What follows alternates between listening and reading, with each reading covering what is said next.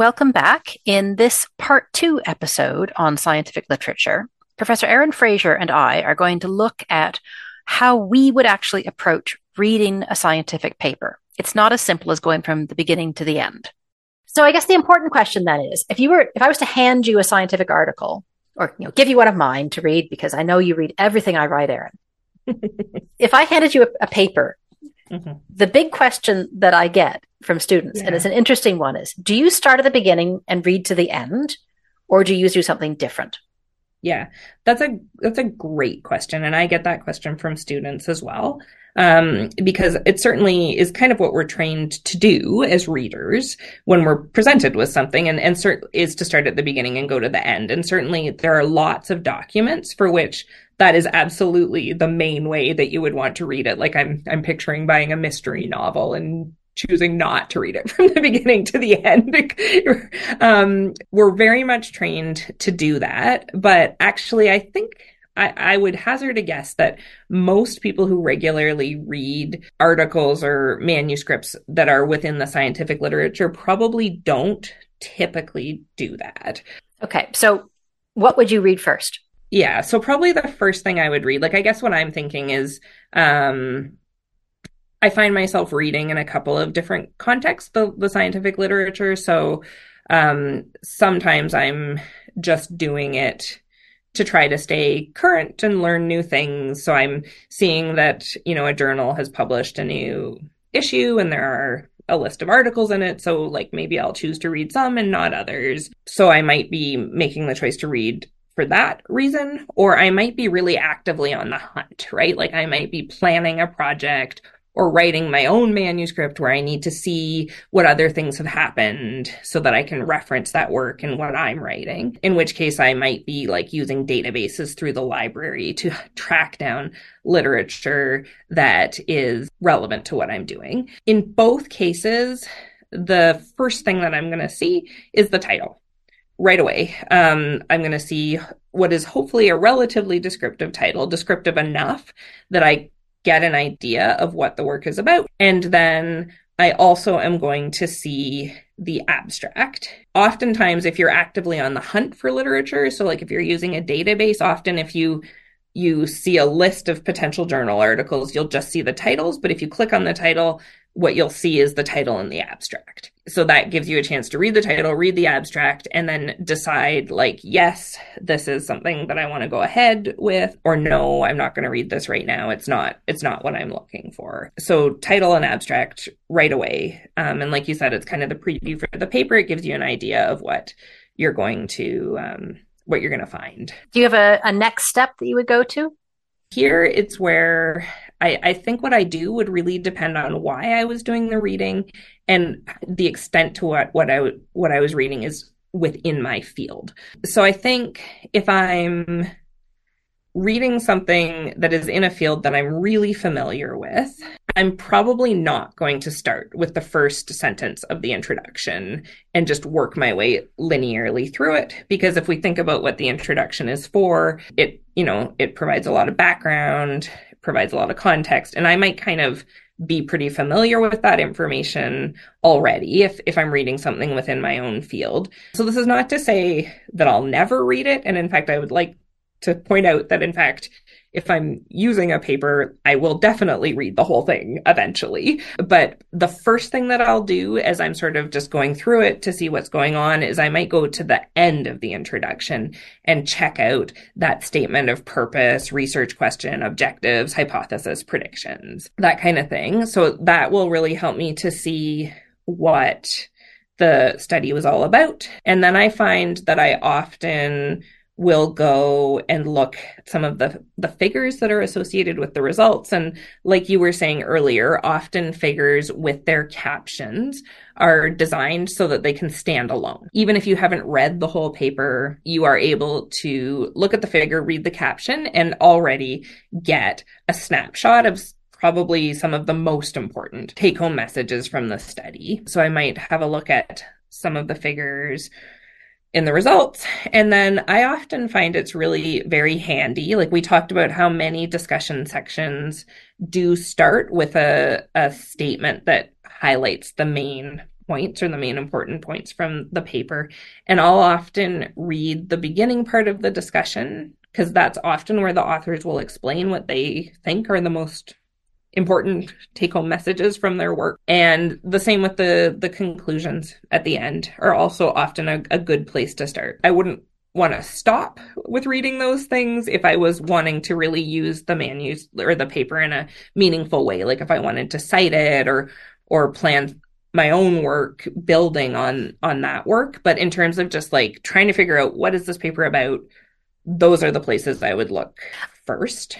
I think I'm remarkably similar. So abstract and then probably figures to see what they found and then I might go back to that last paragraph of the introduction. Uh, yeah, so I think I do the same thing. I think it's really counterintuitive to say, well, I just randomly pick these paragraphs and I read them out of order yes, when yes. somebody has sat down and planned a paper in a particular order. But I, I totally agree with you that it, it, you don't have to read them from beginning to end. You can jump around in a paper with the bit you need. And interestingly, neither one of us said methods because yes. I almost never read the methods until yeah. the very end. I, what is the story you're telling me? What is it that I want to take home from this paper? Later on, I'll go figure out how you did it. But that's probably less interesting to me than whatever conclusion you've drawn. And the other thing that, um, honestly, it's funny you were saying that uh, oh, you find people are not necessarily all that interested in the literature cited or the references section. Because I often find that I, I uh, can spend quite a bit of time, especially if I'm just getting familiarizing myself by doing reading within a field I maybe don't know as well.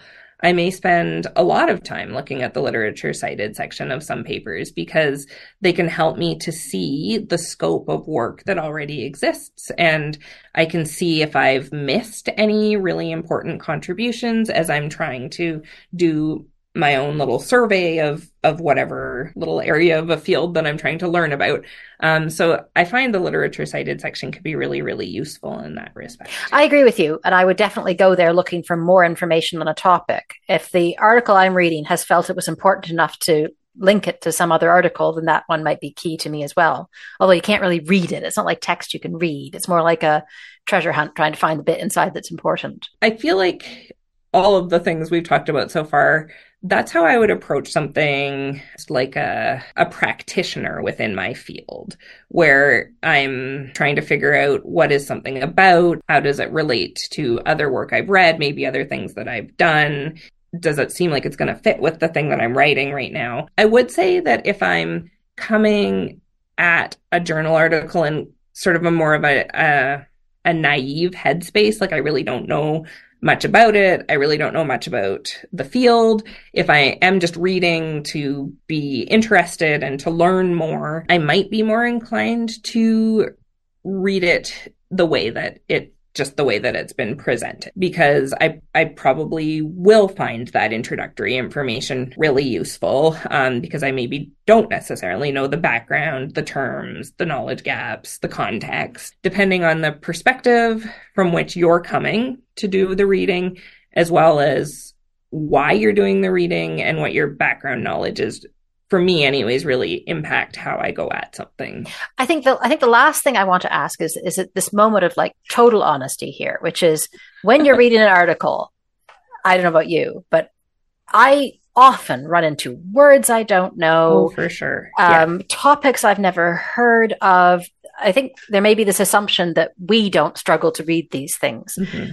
Is it true of you too that you're always looking stuff up? I mean, I oh, go- yes. I Google words all the time to find yes. out what what does that word mean. I've never heard that before. Yes, absolutely, a hundred percent. Um, I'm always having to look things up, and often I'll find myself googling um, like methods as well or statistical techniques if they're not ones that I've used. Yeah, often you need to do a fair amount of legwork to really understand what you've read. I think what is behind that is that there's a lot of emphasis in scientific writing on being very succinct. So, unlike some other forms of writing where it might be a little bit more wordy, there might potentially be more descriptions of terms or that there there just may not be space for that in in these articles and i know from the perspective of writing these kinds of articles there's often you know, a lot of thought goes into how you write them and what you say to make them as broadly understandable as possible to your audience. But nonetheless, there, I'm sure, are still things that need to be looked up. Oh yeah. I, I, learned a word last night reading an article, which is, but I think that's important is that we, we don't just read them and understand them. We might have to read them two or three times for different levels of detail. One last question is there's, there's not to, to go into detail on this, but there's a totally different kind of paper that you'll find in the same journal and it's the confusing bit. So the, what we've been talking about is what we call primary literature. It's the actual experiment, the method and the result written by the people who did the methods and the results. There's another kind of paper that appears in the same journals,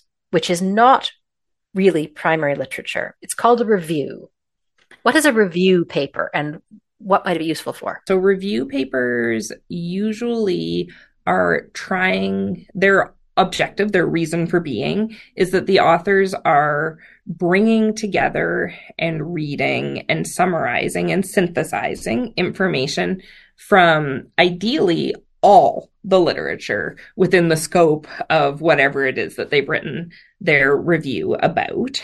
Sometimes reviews are the way they're done is extremely rigorous. Like sometimes they actually will have a little method section where the authors will say, you know, the way we found papers to include in this review is we went on these databases and searched these terms and um and any paper that came up, we read it and um have extracted information from it or have summarized it. Sometimes they're a little less rigorous than that. Like they they might not necessarily have those specific methods, but the idea or the sentiment of them is that still they are bringing together a big quantity of literature within a, a section of a field. And usually the paper in its entirety does provide a summary. Um, so there often is just a lot of information that is just summarizing the main take home messages from all of these different studies, but there usually is a synthesis component to a review as well. So the idea there is that in reviewing and reading all of this literature, the authors of the review um, may find that certain information is starting to emerge from reading many, many studies. So they might start to see that many of these studies are having similar findings, or in fact, maybe not at all. Like maybe it's all over the place. People are finding all sorts of different things, or maybe there are big knowledge gaps. Like maybe there's a lot of research in one part of the field and not very much in another.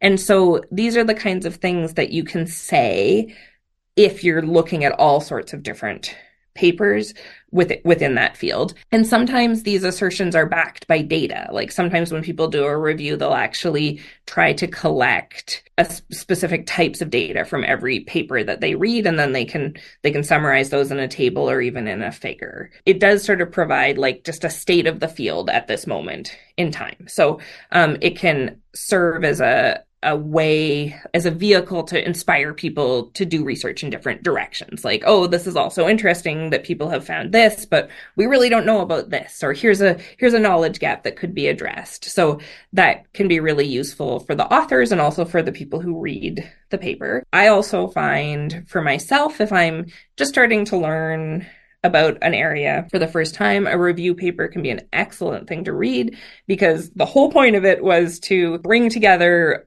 most or all of the relevant literature about a specific topic and summarize it. So it's kind of like your one stop shop, for lack of a better word, um, to get you started on learning about a new topic. Also, if that's where a literature cited section can be really, really useful. If you go, if it's a recent review paper and you look at the literature cited section, you can find a pretty comprehensive list of studies that are relevant to whatever the topic of interest is. Off the top of my head, those are the, the main functions of a review.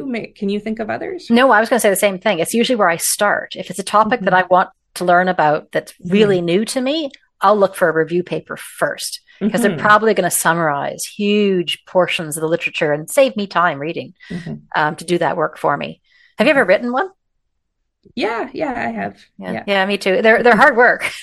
they are hard work, actually. Yeah, I mean, anytime I do it, actually, by the time I'm done, I think, wow, that was. usually, it ends up with their with me having made an Excel spreadsheet with rows and rows where every row is summarizing a different paper.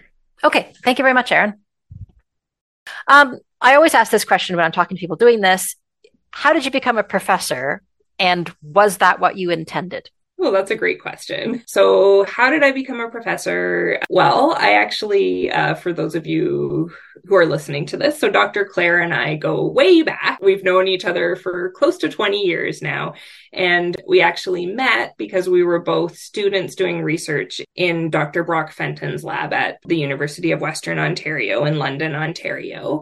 And I did both my master's degree and my PhD at Western University. I also worked with Dr. Fred Longstaffe. I finished my PhD at Western, and the whole time that I was doing the research component of my graduate work, I also was really working hard to develop my university teaching skills. I really love teaching, it's um, something I've enjoyed my whole life. And I was very lucky at Western because I was able to work in their teaching support center there, where I did a lot of training on techniques and strategies for teaching in higher education. Um, I was involved in the teaching assistant training program there. And so my goal at the end of my PhD was I really was hoping to get a, a position as an assistant professor. And I was particularly hoping to work at an institution that had positions where there was a fair bit of undergraduate teaching involved. That's something I've always been interested in and that I was really looking for. So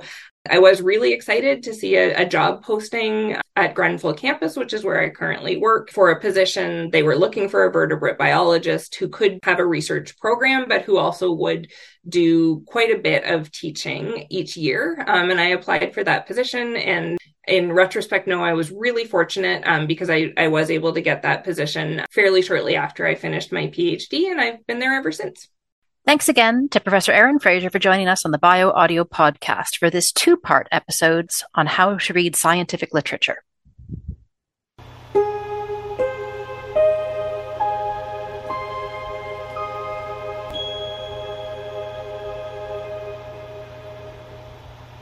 This has been a presentation of the Bio Audio podcast. I started Bio Audio as a live Q&A session with the class when they had questions that were outside my area of expertise. Over the course of a few years, live sessions became some recorded sessions, and then a hosted interview, and then some audio files for the class. At the request of some of my students, I made them public as a podcast so they could more easily listen on their phones. I was not prepared for how enthusiastic the class was, and a few episodes soon became a dozen, and then enough to provide a free alternative to traditional textbook readings. The goal is to learn through interviewing experts and former students, and to make an alternative, free, and more inclusive resource. We are not perfect, but we're learning as we go. If you have enjoyed this episode, particularly if you are a student, leave a review on Apple, Spotify, or wherever you get your podcasts. Follow me on X at Dr. underscore bat underscore girl, on Mastodon at profbatgirl at ecoevo.social or Bluesky at profbatgirl.bsky.social, where I post new episodes and new news from my research lab. I hope you've enjoyed this presentation of the BioAudio podcast.